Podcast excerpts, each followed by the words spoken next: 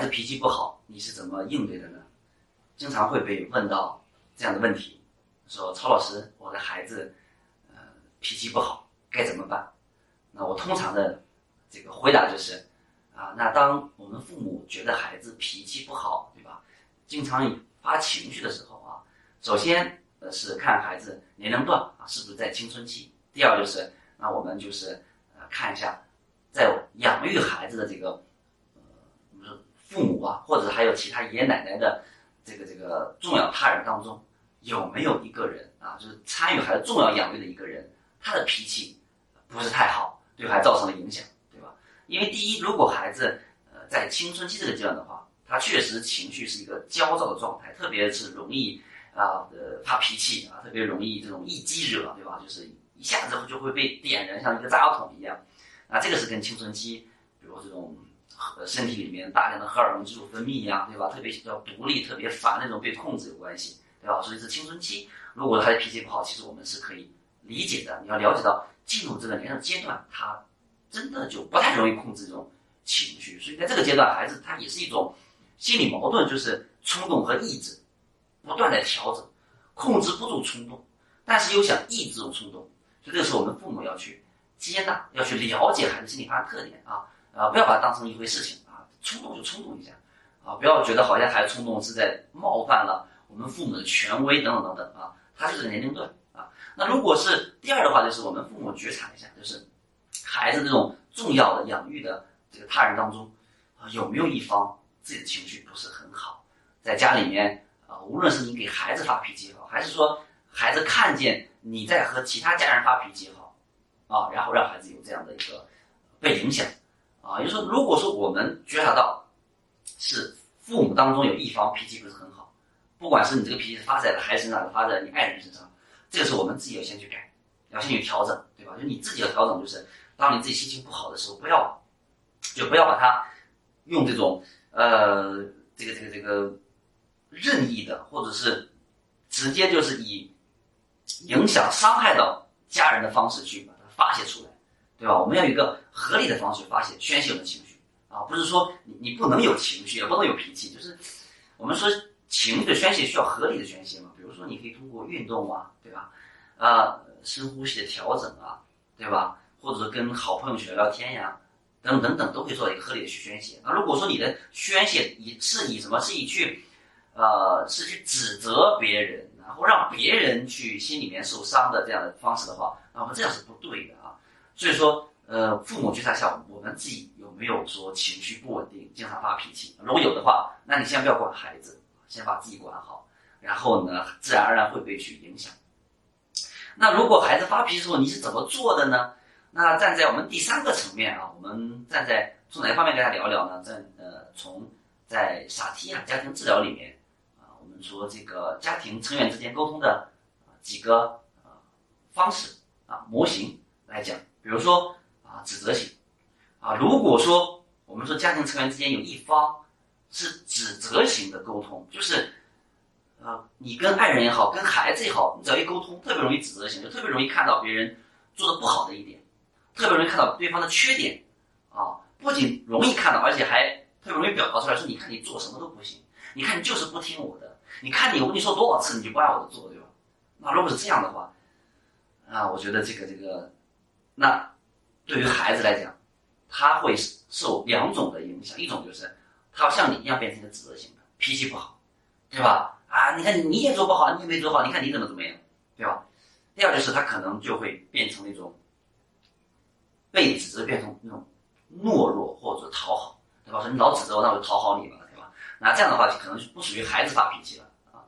所以呢，两种情况里面有一种是你指责孩子，孩子也会发脾气。就像我在小时候一样，我小时候家里面就特别充斥这种指责的这种氛围，就是母亲来这样吵架，然后当我想去劝架的时候，他们就会反过来就会指责我。那那我就不属于那种他们指责我，我就会很屈服那个呃这样的孩子，我就会我就会怎么怼回去，对吧？他们怎么说，我就会怎么怎么怼回去。所以说，这样就会导致那我的脾气也不会是也也不是很好啊，因为家里面就有指责型的这样的沟通的这样的家人啊。那第二就是那如果。呃，这个呃，孩子或者发脾气，那我们是用什么呢？是用这种讨好型的。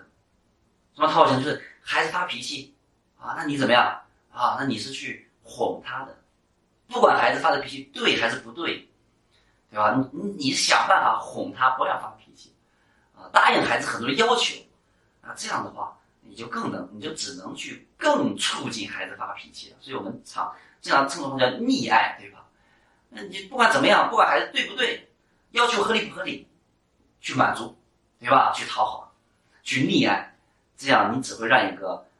容易发脾气的孩子更加的任性和对你发脾气，去操控你，因为发脾气就对你的操控。还有一种沟通的模式呢，我们称之为叫做理智型，像电脑一样。这孩子心情不开心的时候呢，你没有先去给孩子共情，没有去听到底发生了什么啊，去支持他，而是干什么讲道理，对吧？比如说今天孩子那个在学校里面心情不开心，或者老师告诉你说你的孩子在学校里面和同学打架了。然后呢，你就他讲道理说大家不对，然后你的孩子说是因为他招惹我了，然后你说不管谁招惹谁，打架都不对，就像你成人了，你去打架去了派出所，只要动手就不对，不管谁对谁错，所以你你永远是摆着一副就是就是不对，他惹你动手就是不对，对吧？哪怕他先不对，那你只要动手了也你也不对，反正讲的就是非常有道理，很理智。那这个时候孩子。他的情绪没有，他的心情没有得到理解，对吧？那这样只会让孩子压抑他的愤怒或者是伤心的情绪，那他始终会促进。那这种情绪，伤心或者愤怒情绪始终有的话，那也是会促进孩子这个脾气，对吧？很难改善。啊，那另另外一种就是一种我们说叫忽视型，对吧？在沙天里面，我们说叫叫叫小丑型，对吧？孩子今天跟你说一件不开心的事情，对吧？那你呢，转移话题。妈妈今天心情不好哦，哎，那个什么，该写作业了，你写作业去吧。哎，妈，今天我心情不好，哦，呃，那个，呃，那个什么，呃，一会儿啊，呃，有有妈有事情，妈妈需要你帮忙。哎，你那个什什么事情？你你你爸爸那个，让你爸爸去干干干点什么事情，提醒他一下。回来的时候买点买点酱油，对吧？